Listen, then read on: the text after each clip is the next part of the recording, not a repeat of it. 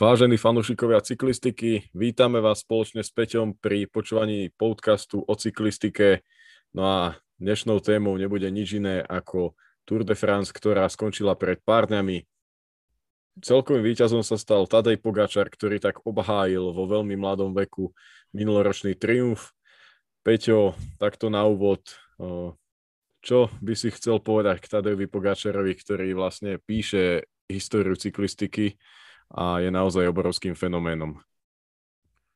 On v podstate spravil tie preteky nudnými od uh, asi ôsmej alebo deviatej etapy, keď už sa fakt hovorilo, že jemu stačí iba dôjsť do Paríža na bicykli celý.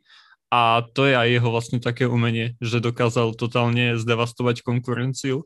Malo to viac, viacero faktorov, prečo to dokázal, že ten prvý týždeň sa išiel naozaj brutálne, no a potom mu sadlo to počasie, keď nikto nedokázal v desaťstupňových teplotách a silnom daždi na neho odpovedať.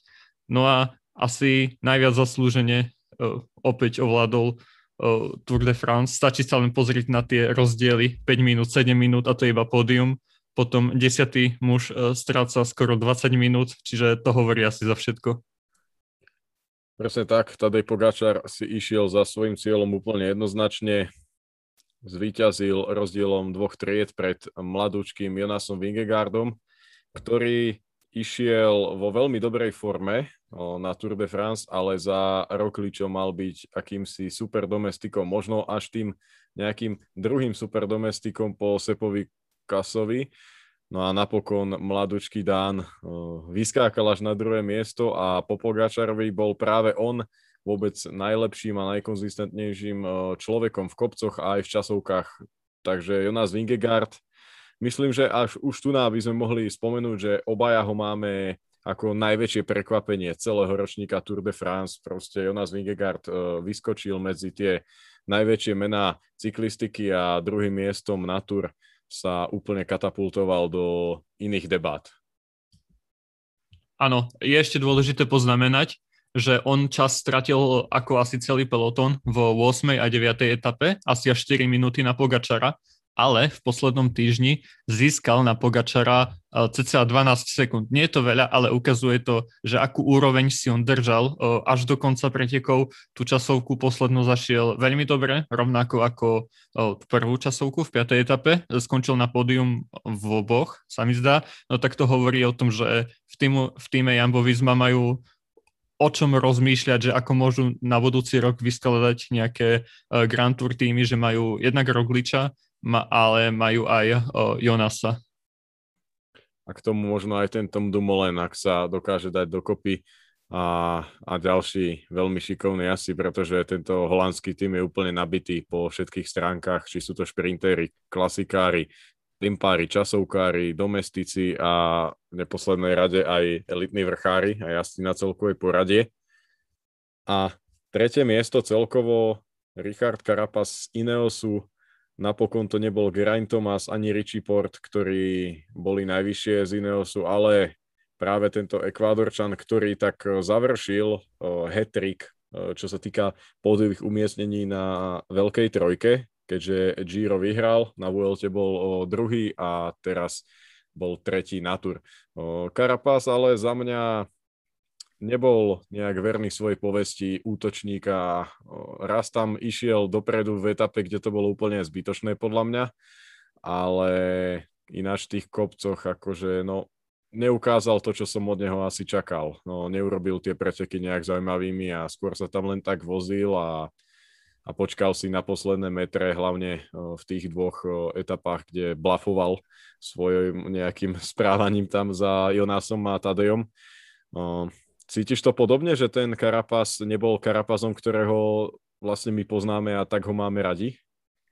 Jo, to, že blafoval, tak to znamenalo, že sa vôbec necítil dobre, že nebol na takej úrovni, aby hral vyrovnanú partiu s Pogačarom a bolo to cítiť počas asi celých pretekov, keď vlastne on ako jediný dokázal odpovedať na ten útok v ôsmej etape na Pogačara, ale potom odpadol asi o kilometr, odpadol z kolesa Pogačara a už, už sa vedelo, že Ineos opäť nejak tú prípravu nie úplne dobre zvládol, ako aj minulý rok s Thomasom pred Tour ho nedostali do takej dobrej formy, tak tiež sa tu by sa zdalo, že Carapaz má oveľa lepšie predpoklady na to, aby uh, útočil nielen na tretie miesto, ale vlastne aj naviac a bol v kopcoch úplne vyrovnaných Pogačarovi, čo sa bohužiaľ nestalo a ani to, že mali nejaký silný tím, tak uh, s tým nedoka- nedokázali vôbec nič skryť, keďže ich líder nebol na úrovni, aby mohol bojovať o víťazstvo.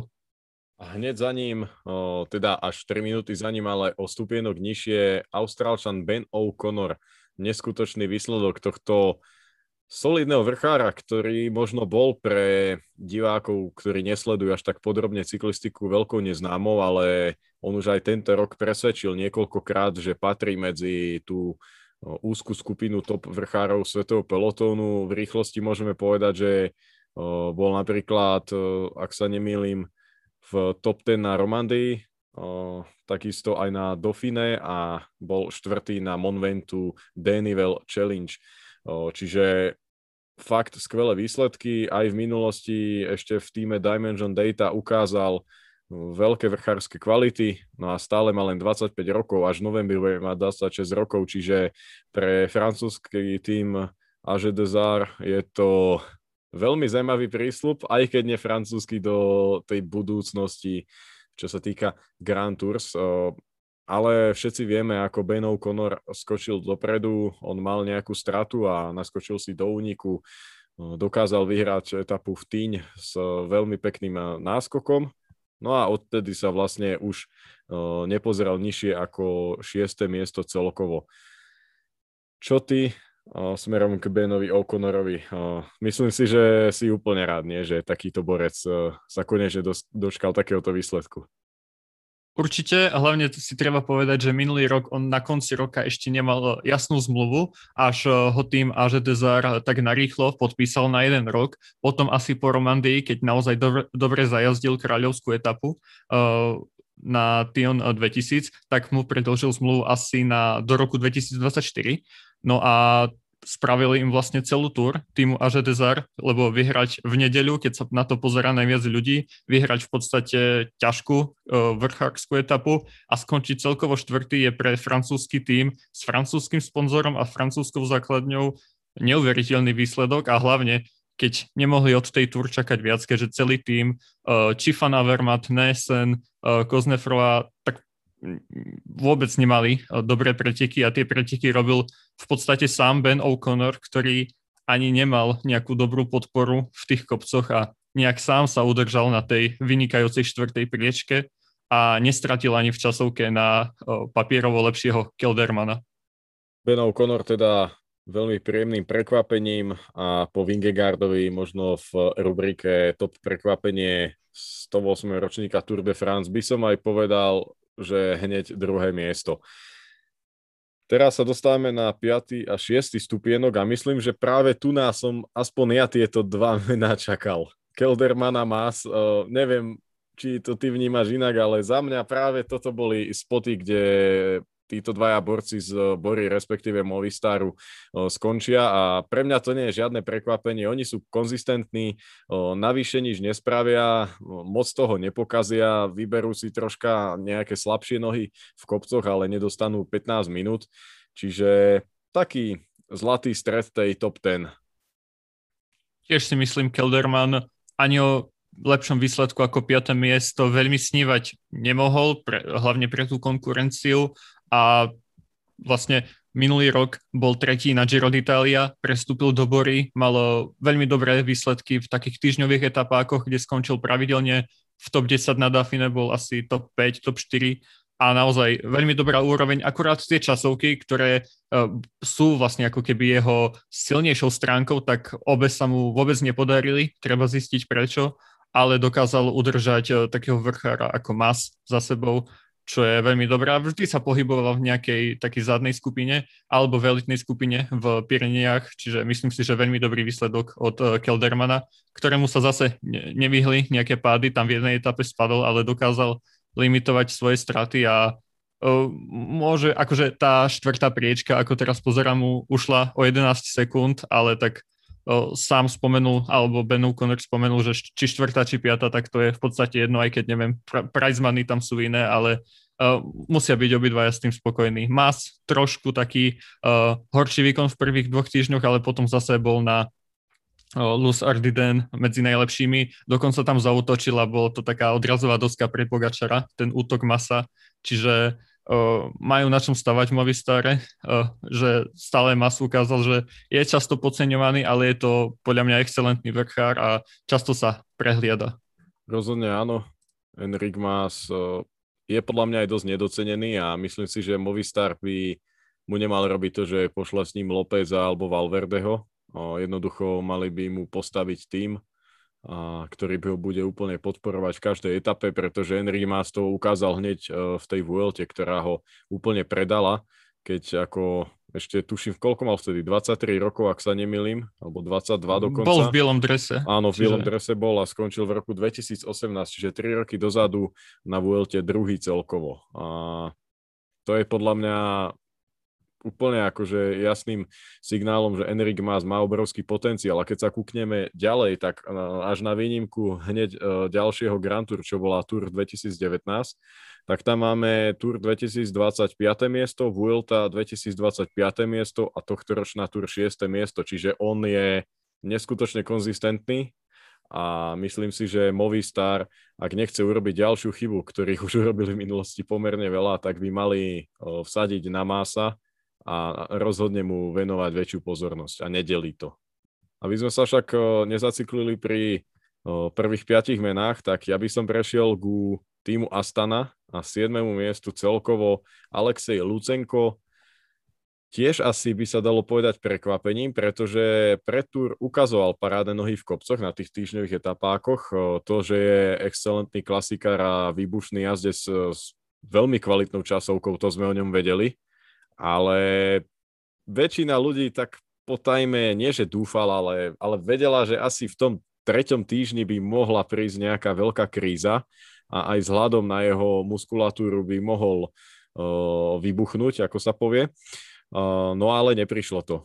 Alexej Lucenko skončil siedmy celkovo a vlastne Astana vďaka nemu si môže povedať, že tá, tá túr nebola až taká hrozná.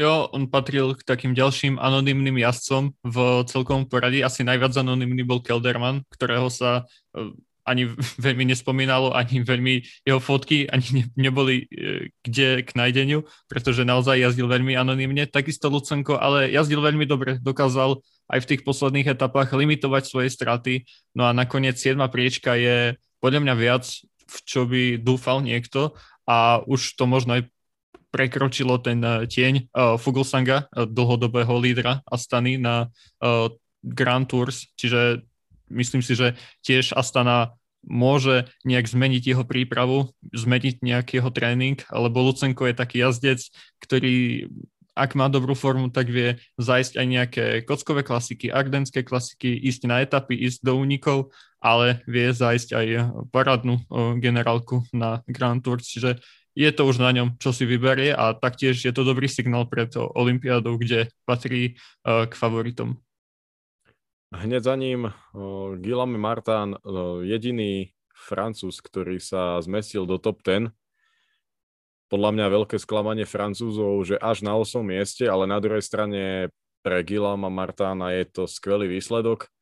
Kto vie, ako by to dopadlo, keby, viem, že sa na keby nehrá, ale keby si v Andore uh, stihol skorej zapnúť tú pláštenku do zjazdu, respektíve dres a zbytočne tak tam nenabral stratu, bola to podľa mňa veľká škoda, keďže deň predtým uh, investoval veľa energie v úniku, aby sa vyškrebal troška navrch, no z druhého miesta padol hneď uh, na to deviate, z ktorého sa ale posunul práve v etape na Luz Ardiden. Myslím si, že jednej z tých troch najťažších etáp. No, Guillaume Martin stále ukazuje, že rastie. Pomaličky rastie, ale taktiež si myslím, že je to taký diesel pretekár, ktorý, ktorý nebude nejak úplne uh, trhať kalendár niekomu. Ja si skôr myslím, či nie je lepšie pre tým Cofidis uh, si uvedomiť, že či nie je lepšie s nimi ísť na etapy, ale bola to taká zhoda okolností, prečo sa Martin dostal do toho celkového poradia. On hovoril veľmi hlasne, že on chce ísť na bodkovaný dres na etapy, no ale dostal sa do takých správnych únikov, ktoré hlavná skupina pustila, aj slabší tým ú á é mu ne, nedával veľmi pozornosť, no a dostal sa až na druhé miesto uh, v celkovom poradí, z ktorého opäť spadol na to rovnaké, na deviate miesto. Ale, no, čo ja viem, ako bolo by, je to také nazváženie, že či si vybrať na budúce etapy, alebo bojovať o top osem v celkovom poradí. Tak bude rozhodne záležať o to, ako bude zostavená trasa, pretože Guillaume Martin nepatrí medzi nejakých elitných časovkárov. To sme videli aj v tej druhej časovke, kde skončil až za päťdesiatou priečkou, čo je veľmi zlý signál, lebo vždy sa hovorilo, aj keď bol Andy Schleck napríklad, dá sa povedať podpriemerný časovkár, ale na konci Grand Tour sú aj tí slabí vrchári o, veľmi vysoko v časovke. Proste to je pravidlom, hej, máš formu, o, ideš bomby a, a nehovorím, že má byť v top desať, ale strata, ktorú nabral v tej poslednej časovke, takmer štyri minúty na víťazného Wouta van Aerta. Keď sa pozrieme na Vingegaarda tri a pol, na Pogačara tri, to sú, to sú proste obrovské straty, ktoré sa ti nemôžu stať na konci a tým pádom, ak bude časovkárska túr o rok, tak ja si myslím, že pokojne môže Guillaume Martin skúsiť možno aj Giro Vueltu. Neviem, ako, ako to bude prebiehať, ale toto je jednoducho ten francúzsky problém, no, že oni skôr či neskôr dostanú tú časovku a práve tam im to spraví veľký škrc z rozpočet. A poďme ďalej. deviate miesto, Pello Bilbao, Bahrain, znova v ňom našiel nejakého záchrancu. Mne sa zdá, že Pello Bilbao je cyklista, ktorý je všade. On vôbec má nejakú pauzu cez rok, alebo nie? Ja som sa to presne pýtal, pretože on sa zdá, že vždy na nejakých pretekoch bol a vždy bol cca top desať alebo niečo také, tak ja tiež som sa pýtal. No a nakoniec to vysvetlil, že on odjazdil štyri Grand Tours za, posl- za, posledné, za posledný rok, čo sa aj preto, že kalendár sa už nebude až tak radikálne meniť, dúfajme, tak to sa už nie každému uh, podarí. Uh, bol minulý rok na Tour šestnásty, na Gire piaty. Uh, tento rok na Gire bol trinásty, keď ešte pomáhal Karusovi v tom uh, poslednom týždni a teraz bol deviaty, čiže to je fakt taký jazdec, taký neoblomný, uh, neviem, a, a zlepšil sa paradoxne ku koncu a španielský tým môže ľutovať, že ho nezobral na olympiádu. On bol s tým aj dosť nespokojný vo svojich vyjadreniach. No tak uh, Pello Bilbao taký neoblomný jazdec. No. Čo k tomu dodať? Ja by som možno jednu vec k nemu dodal a to, že mňa sklamala jeho časovka druhá. O, alebo celkovo, lebo ja som mal zafixované ako celkom dobrého časovkára, ale na tejto túr sa vôbec to neukázalo alebo nepotvrdilo. O, tiež si myslím, že Jedno, jedno zo sklamaní je práve jeho časovka. Ja som myslel, že v konkurencii týchto ľudí v top desať bude patriť medzi tú špičku, ale opak bol pravdou. No. A desiate miesto celkového poradia pre mňa osobne je také sklamanie aj voči Rigobertovi Uránovi, pretože ja ho mám rád, je to sympatiák. Ešte pár dní pred koncom túr vlastne on začínal ten posledný týždeň na druhom mieste. Ešte v sedemnástej etape v cieli bol štvrtý celkovo, no ale práve tu nás sa začal jeho, jeho kolaps. No na ďalší deň padol na desiatu priečku, keď nabral celkom výraznú stratu a aspoň, že sa udržal teda v top desať, aj keď pre ňoho to je úplne, myslím si, že bezpe- bezpredmetné. Je to borec, ktorý chce skončiť na pódiu a mierí na tie najvyššie méty. No, ale aj tak, education first. Ja som čítal vyjadrenie športového riaditeľa, ktorý si neskutočne cenil to, že Rigoberto Urán išiel síce na celkové poradie, ale nevyžadoval od svojho tímu, aby okolo neho stále skákali. On púšťal do úniku takmer každého, proste dovolil im jazdiť a zbierať bodíky sa, pre samých seba. A práve to aj ukazuje, že ten americký tím je na troška iných hodnotách postavený a tá desiata priečka je pre nich Podľa mňa stále super, hej. K tomu si zoberme ešte Lachlana Mortona, takže pre Američanov pomerne fajn tour, proste robili zase zábavu, bolo ich vidno aj vďaka ich dresom. Uh, ale povedz mi ty, uh, čo Rigoberto Urán, uh, aká pre ňoho je budúcnosť aj po tomto výsledku, pretože zdá sa, že on, no on jednoducho už asi, asi nevyhrá Grand Tour. Grand Tour nevyhrá, ale pódium mal skoro na dosah. Aj tak minulý rok tiež bol na Tour asi na pódiu pred posledným voľným dňom a nejak zase upadol. To je asi jeho taká klasika vo veku tridsaťštyri rokov, tak to už asi ťažko napraví, ale stále to je úžasná úroveň byť tak dlho na druhom mieste, byť s tými najlepšími. Je to dobré znamenie, že môže ešte získať, ak sa bude sústrediť na nejaké týždňové etapáky, ktoré, ako pozerám, tak nevyhral skoro žiadne.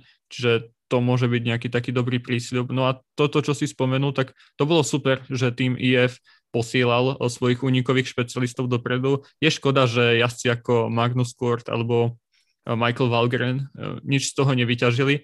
Oni tak Uh, akože netrafili, akože nedostali sa do úniku v tej etape, ktorú vyhral Patrick Conrad a ktorá by im uh, veľmi sedela, čo je pomerne škoda, ale tiež akože uh, veľmi sympatický tím, uh, ktorý mal dobrých jazdcov a no, jedine im chýba ten etapový triumf a uh, treba sa pozerať na to, že Rigoberto Urán vlastne bol vpredu počas uh, uh, väčšiny pretekov, čiže dobrá túra, akože.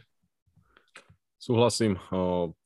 Oni sú proste zábavný tím, ktorý má podľa mňa aj najlepšie sociálne siete mimochodom, čiže proste všetko im zapadá do toho ich konceptu byť aktívny, prezentovať sa troška odlišným štýlom a konec koncov sme to videli aj, aj na Gire pri tých ich dresoch a myslím, že všetko to bolo podarené. Aby sme si možno uzavreli debatu o celkom poradí, tak uh, asi sa patrí spomenúť uh, už tu na o, tvoje najväčšie sklamanie a ja sa pridávam k tomu o, tým Groupama-ef dé jé a David Godu. O, celkovo ten tým a aj Godu o, ostali za očakávaniami, o, však Godu pred Tour vravel, že sa cíti skvele a konečne ide ako líder na Tour, ale zaostal až o dvadsaťdva minút za svojim rovesníkom Tadejom Pogačarom. O, čo myslíš, kde je problém pri... Dajme tomu aj pri Pinotovi a Goldum, hej, lebo úplne, úplne podobné scenáre by sa dali tu načítať. No tak tam bol jeden problém a to, že Godu odpadol na, no, z tej hlavnej skupiny a mal veľké problémy v tej jedenástej etape na Mont Ventoux. To úplne pripomínalo Pinotové najlepšie roky.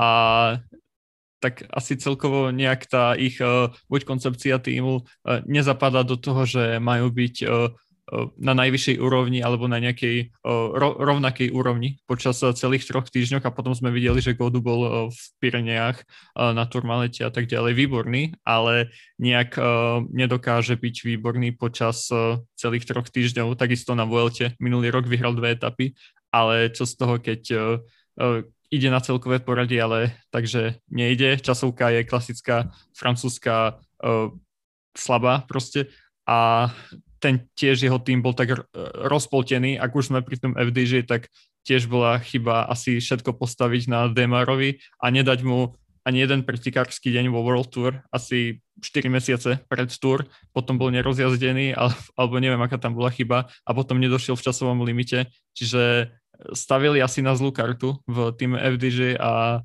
naozaj sklamanie. Taktiež King... To nie je sklamanie jeho časovky. Tam došiel dvakrát druhý, akorát vždy sa našiel niekto lepší. Ale no, čakal som od nich viac. Ja som ich dokonca typoval, že budú mať najviac etapových triumfov, čo sa mi strašne nepodarilo, ale tak aspoň to ukazuje, že aké mali očakávania a že naozaj táto túr je pre Francúzov sklamaním.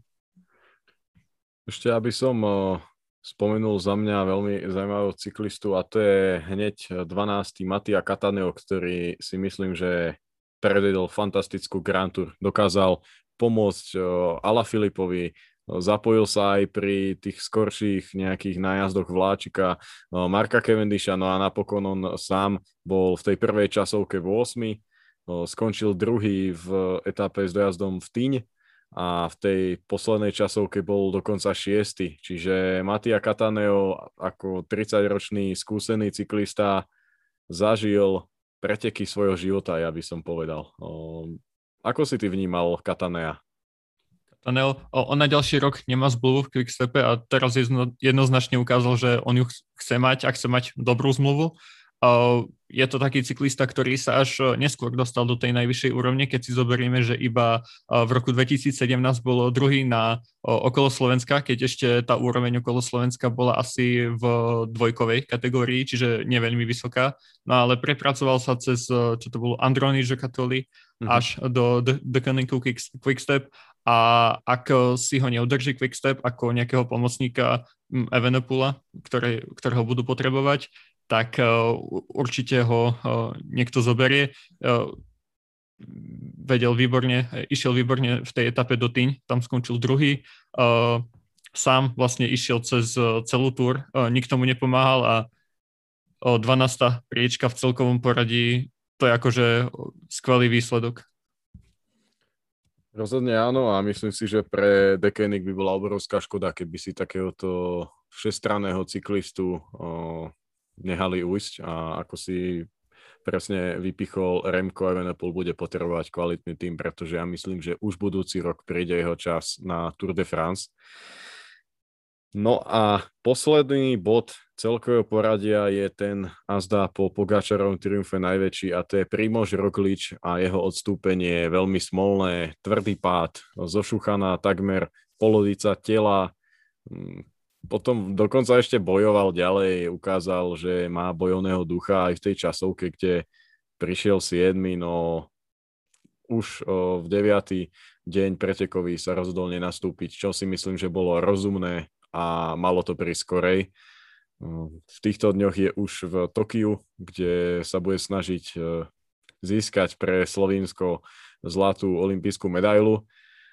Ale aby sme ostali pri téme Tour, asi je to úplne ťažké povedať, že ako ovplyvnilo jeho odstúpenie a neprítomnosť v kopcoch o, celé preteky, pretože to je len polemika a možno by na to vôbec nemal a možno by on o, rozbil aj Pogačara.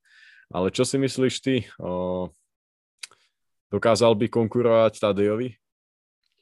Počas posledných dvoch rokov sme videli, že čo sa týka nejakej fyzickej stránky, tak on je v podstate jediný, kto dokáže Pogačarovi konkurovať či už, či už v časovkách, alebo na kopcoch, alebo po šprintoch, po ťažkých etapách. Čiže uh, zmenila by sa aj stratégia uh, týmu Jumbo-Visma. Možno by, neviem, tam mali strašne veľa odstúpení a možno by nejak dokázali nalomiť ten tým ú á é, ktorý sa tak ponúkal, že uh, nie, nie sme najsilnejší a tým ú á é strašne veľa mal takých bodov, na ktorých sa dalo zaútočiť, ale žiaden tým to neurobil a nejak neoslabil ten tým, čo by Jumbo-Visma, ak by bol Roglič iba nejakú minútu za Pogačarom alebo niečo také, tak podľa mňa by, by to dokázali nejak,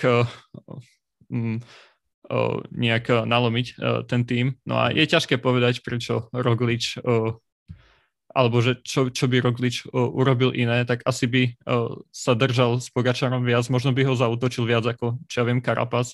Taktiež je dôležité sa pýtať, že v ten inkriminovaný moment, keď spadol, tak nebol okolo neho žiaden cyklista, on bol na ľavej strane, uh, tam potom údajne do neho Sonny Colbrelli uh, nejaký buchol a, a Roglič spadol a zase Van Aert bol úplne na inej strane pelotonu na pravej, čiže uh, to si určite nejak uh, vyriešia v týme Jumbo-Visma a asi si zapamätajú, že Roglič nie je nejaký, nie, nie je, narodený, nie je narodený, narodený na bicykli a že potrebuje okolo seba podporu, tak ale zase v tej časovke ukázal, že má skvelé nohy aj napriek tomu, že je zranený a hlavne to, že nedokázal udržať tú aerodynamickú pozíciu a že všetko ho bolelo, tak hlavne to ho stálo nejakú lepšiu výkonnosť v ďalších etapách a je dobre, že odstúpil. Ja na toto mám jeden pohľad a to ten, že Primož by jazdil v porovnaní s minulým rokom šetrnejšie a prefíkanejšie. A ja myslím, že on to ukázal v prvej etape, kde keď Pogačar nastúpil, ano. Tak Roglič si len sadol za jeho zadné koleso a zvesil nohy potom. A toto nerobil minulý rok. On proste sa hnal za Pogačarom a nastupoval ďalej. a potom ho Tadej skočil a úplne až aj v tej časovke. Čiže asi takto nejak by to vyzeralo, on by čakal na Pogačara a keď by ho mal nejak na dištanc, tak proste by ho skúsili, ako si ty spomínal, cez ten jeho slabší tím nejak dostať do úzkých. Ale o tom potom možno nám to ukáže Vuelta. takže takže asi, asi toľko k celkovému poradiu. Ja si myslím, že by sme sa mohli presunúť k zelenému dresu a šprintom. No a tu nás sa nám hneď uh, dostáva pred oči uh, meno Mark Cavendish, ktorý vyhral štyri etapy, predvedol obrovský comeback, veľký návrat, keď ešte uh, pár mesiacov dozadu sa lúčil s kariérou uh, so slzami v očiach, no a napokon vyhral štyri etapy, vyrovnal Eddieho Merckxa a získal svoj druhý zelený dres kariéry. Uh, možno tu na by som dal podobnú otázku. Do akej miery ovplyvnilo, ovplyvnilo odstúpenie Caleba Juvena uh, šprinty tohto ročnej túra? Tak uh, bolo by až nepredstaviteľné si myslieť, že v takej konkurencii by Caleb Juven nezískal aspoň jednu etapu, čiže áno, Mark Cavendish mal obrovské šťastie v tom, uh, že odstúpila skoro celá šprinterská špička. Uh, Sam Bennett bol nejak nalomený psychicky alebo aj fyzicky, takže ho nahradil v týme, čiže naozaj také okolnosti, aké Mark Cavendish dostal na to, aby vyrovnal ten rekord, tak uh, už sa asi nezopakujú a to, že urobili nejakú takú chybu alebo ne- mali nejaký chaos v týme v tej poslednej etape, tak to bola možno aj jeho, môžem povedať, že asi posledná možnosť uh, alebo najlepšia možnosť v kariére získať to tridsiate piate víťazstvo na Tour. Súhlasím, no on už budúci rok bude mať tridsaťsedem rokov. Fabio Jakobsen vlastne včera zvíťazil prvý raz po tom hrozivom páde a ako povedal Patrick Lefevre, tak Fabio bude budúcu sezónu hlavným šprintérom a ja myslím, že tam, pokiaľ to nebude všetko pre Remka, tak myslím, že Jakobsen bude budúci rok na Tour de France. No a v tom prípade Mark Cavendish bude možno na Gire alebo Vuelte, ale ako povedal Sven Nys, Mark by mal teraz skončiť s kariérou. Proste odišiel by na vrchol ako absolútna legenda, ako víťaz. A ja sa s týmto stotožňujem. Bol by to niečo podobné ako Alberto Contador v mojich očiach. Proste odísť vtedy, keď ešte kvázi na to človek má a nie je úplne na hanbu, by som povedal, lebo však sme boli svedkami aj takých cyklistov, ktorí jazdili päť rokov potom a úplne si pokazili svoje meno a každý spomínal len na to, ako tam odpadávali v kopcoch alebo úplne aj na rovinách nevládali a jazdili zle pozične, kotúlali sa po zemi a zabudlo sa na ich veľké úspechy. Čiže za mňa Mark Cavendish by mal tento rok si to nejak zhodnotiť a možno, možno urobiť takéto rozhodnutie. Áno, to spomínal, som videl článok v gazete. Nibali spomínal, že ešte chce taký jeden veľký triumf, lebo kebyže teraz Nibali skončí kariéru, tak tiež by to bol ako taký pamätaný, že posledné dva roky buď spadol, buď mal horšiu formu a chce, chce niečo, čo dokázali, si spomínal Contador, Cancellara na olympiáde, nejakú takú rozlúčku a myslím si, že vyrovnanie historického rekordu je podobne veľký úspech, čiže tiež si myslím, že Cavendish už nedostane v živote lepšiu, lepšiu príležitosť na to, aby takto zahviezdil. Hviezdy sa tak zišli a mal by to uh, takto ukončiť a bolo by to pekné. Inak by, ak už sme pri tom, tak podobný typ je Chris Froome, ktorý síce veľký bojovník, že sa dostal po uh, niekoľkonásobnej zlomenine stehnej kosti naspäť na bicykel, že už odjazdil druhú Grand Tour, lebo minulý rok dal aj Vueltu, ale zle sa na to pozerá, keď taký veľký šampión, štvornásobný šampión sa trápi v grupete s Cavendishom.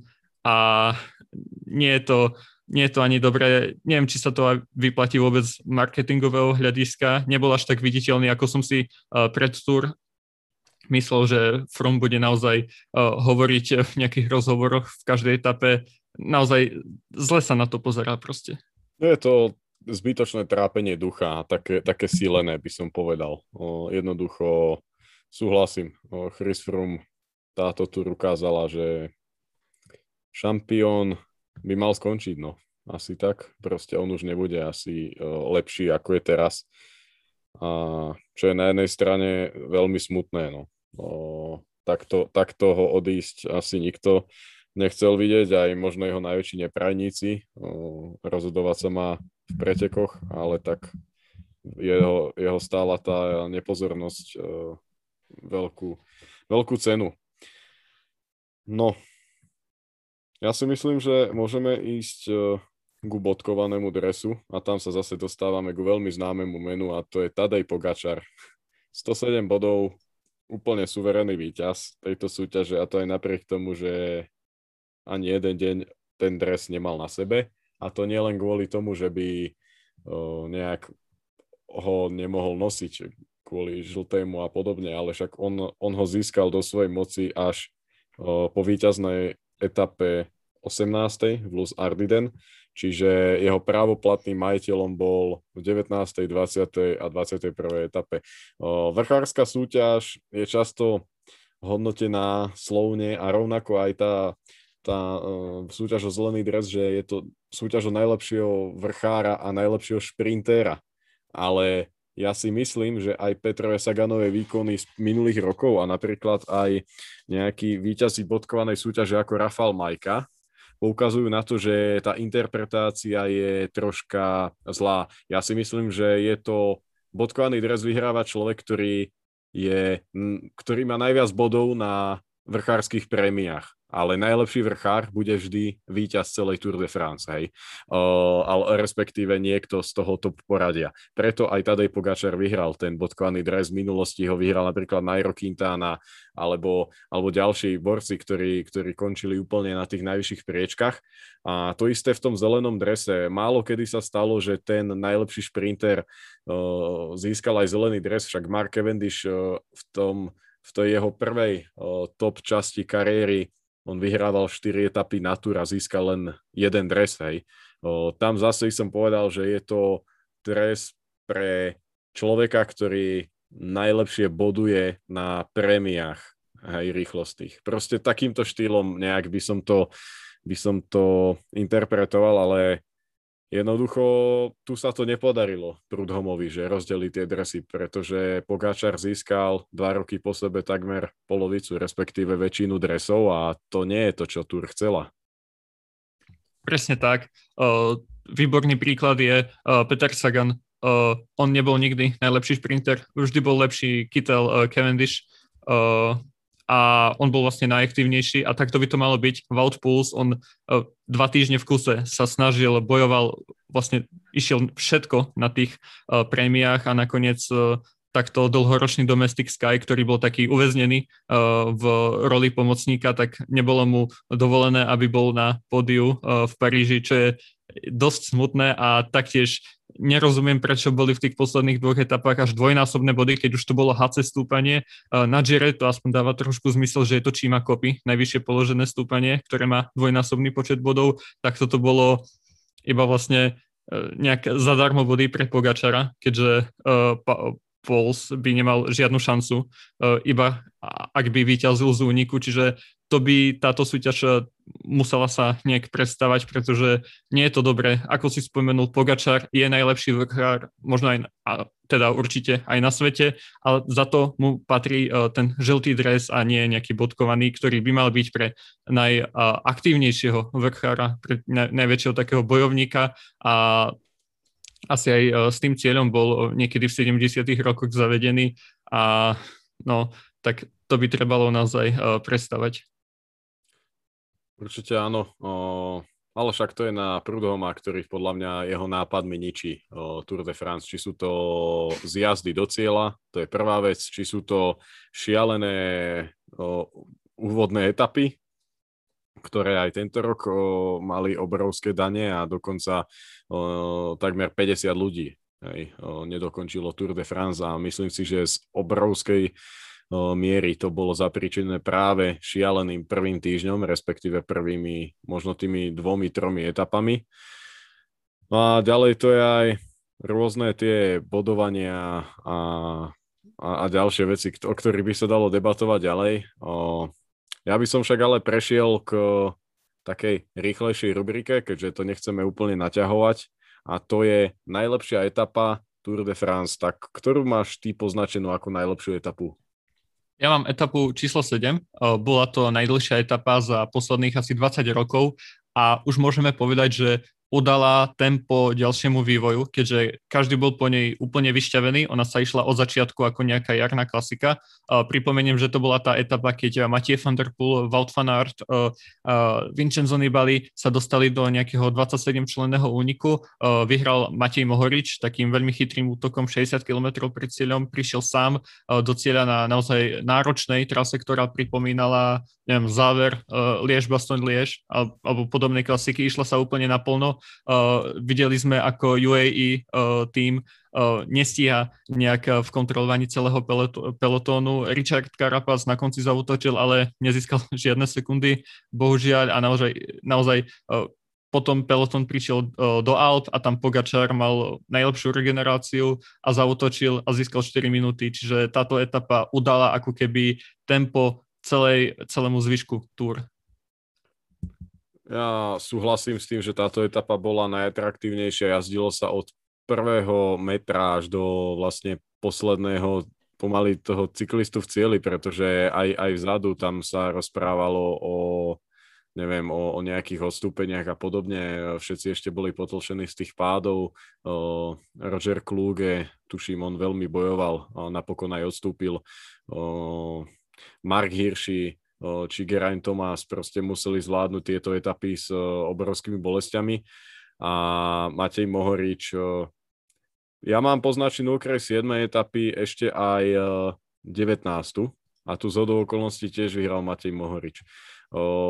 Podobný priebeh by som povedal, až na to, že sa nešlo tak, tak že sa nešli také bomby, hej, od toho úvodu, ale na konci sa začalo v úniku v tej zvlnenej pasáži pekne nastupovať. Tam to bola vlastne taká férovka. Sice tam mal Trek Segafredo do troch ľudí, ale proste tam sa začalo jazdiť, bol tam nástup za nástupom, každý sa tam vystriedal, podľa mňa aj tri razy pri ataku a napokon slovinský, ja neviem ako nazvať, kamión alebo vlak to dokázal urvať na tom šialenom ťažkom prevode a, a pre Slovincov získal ďalšiu etapu. Ja myslím, že tu treba opäť aj pochváliť Slovinsko, celkové poradie, bodkovaný dres, biely dres, päť etáp. Za mňa obrovská paráda. Fakt, klobúk dole pred tým, ako sa robí šport v tejto krajine. No, keď už sme pri týchto rýchlych nejakých našich typoch alebo výberoch, tak môjim najlepším momentom celej Tour de France O, je asi každý triumf Wouta van Aerta, pretože každý bol nejako špeciálny. O, či to bolo Mont Ventoux, alebo časovka, alebo hneď na druhý deň víťazstvo na Elizejských poliach. No, aby som možno troška vyťahol nejaké iné momenty, tak ja spomeniem Marka Cavendisha na Mont Ventoux pri soche Toma Simpsona, kde si uh, sňal dole prilbu a takto si uctil pamiatku tohto britského cyklistu, ktorý vlastne tam tragicky zahynul. Uh, a rovnako sa mi veľmi páčil moment, keď vyhral Mathieu van der Poel druhú etapu a získal žltý dres a venoval ho svojmu uh, starému otcovi uh, Raymondu Polidorovi. Čo máš ty? Ja som tiež mal to, ako Wout van Aert odputal Kennyho Elissonda asi o polovicu ľahšieho pretekára na Mont Ventoux a išiel si po celkom fantastický triumf, treba povedať. Tak to je asi môj taký najlepší moment. Bola to etapa prvýkrát Mont Ventoux, dvakrát sa prešlo. Akurát škoda, že to išlo potom do klesania. Tam by ešte boli aj rozdiely v celkovom poradí. Vingegaard by získal, čo viem, asi tridsať sekúnd na Pogačara. Tak to bola škoda, že, že sa to išlo do klesania potom. No, tak to súhlasím. Veď to som aj spomínal, že vlastne podľa mňa tieto zjazdy zabíjajú troška zmysel tých kopsov. Uh, troška viac asi, teda. Uh, najväčšie sklamanie. Uh, ja mám Ineos. Ty máš koho? Ja mám ef dé jé. ef dé jé, vlastne, vlastne to, som, to som spomínal pri, pri Davidovi Goudu.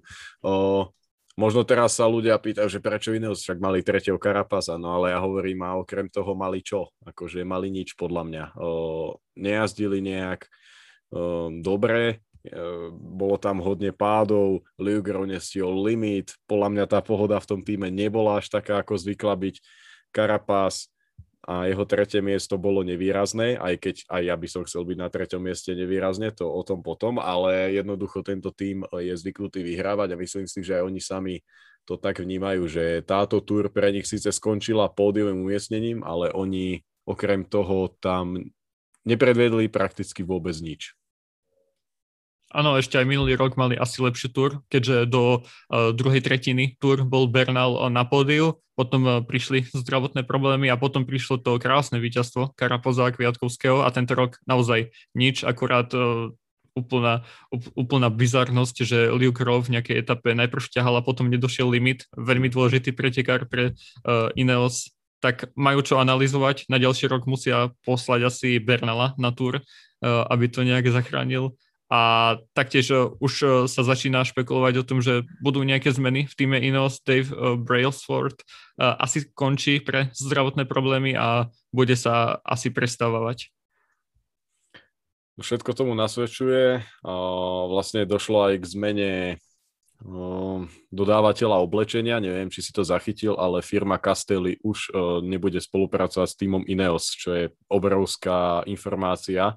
Myslím si aj pre ľudí, ktorých veľmi zaujímajú veci cyklistické na oblečenie. A ich novým sponzorom je značka BioRacer, ktorá napríklad spon- sponzoruje, ktorá dodáva veci týmu dé es em, či holandskej a belgickej repre, takisto nemeckej. Možno aj toto je troška taká indícia, že čo sa ide diať, že či tam náhodou nejde prísť nejaký, ne, možno aj ďalší sponzor okrem toho Ineosu, ktorý bude možno inej národnosti ako britskej. O, toto je akože celkom veľmi spomínané, že buď tam pôjde niečo o, z Nemecka, z Ameriky alebo z Talianska dokonca. Čiže som, som na to zvedavý a každopádne, keď sme sa bavili o, o, tom, o tej nejakej prestavbe a o Bernalovi, o, tak ja si myslím, že budúci rok o, sa dočkáme Filipa Ganu na Tour a ten im to tam zachráni. To Môže bude, byť, alebo už teraz, ja som si dosť často pri nejakých nudných etapách, alebo keď Pogačar každého ničil, takže nech už je Vuelta, že uh, mal by tam byť asi Roglič, Pogačar, Bernal podľa všetkého, uh, mm-hmm. taktiež Ineos bude trošku silnejší, keď tam bude Adam Yates, uvidíme čo Pitcock, tak uh, možno, že Landa sa dá ešte do poriadku, tak Vuelta môže byť ešte nakoniec najlepšia uh, Grand Tour. Tak ako býva už posledných pár rokov, nie? Ja by som povedal. Vuelta je Vuelta, ale tak rozhodne tam ide o to, že tá túr je preexponovaná mediálnym tlakom, tlakom na zmluvy, tlakom na to, aby boli videní sponzori. A na tej Vuelte sú kratšie etapy v dobrom počasí. Všetci už majú zmluvy, hej, alebo teda deväťdesiatdeväť percent ľudí má zmluvy, deväťdesiat percent ľudí urobilo nejaký výsledok, hej, v tej sezóne. Čiže preto tá Vuelta sa zdá byť taká uvoľnenejšia, zaujímavejšia, pretože tam sa jazdí naozaj už len výsledok v tom danom dni a, a v celkom poradí. Uh, ale čak to je len môj názor, Mo, možno mi to teraz budeš chcieť vyvrátiť, ale podľa mňa je toto najväčší rozdiel medzi Vueltou a Tour de France. Nie, nie, tiež si myslím, že je taká komorná, má menšiu sledovanosť, ale to je zase na jednej strane dobre. A to, o tom sa ešte pobavíme, ak všetci už potvrdia svoju účasť na Vuelte, tak na to sa teším, ak to naozaj bude taká hviezdna zostava.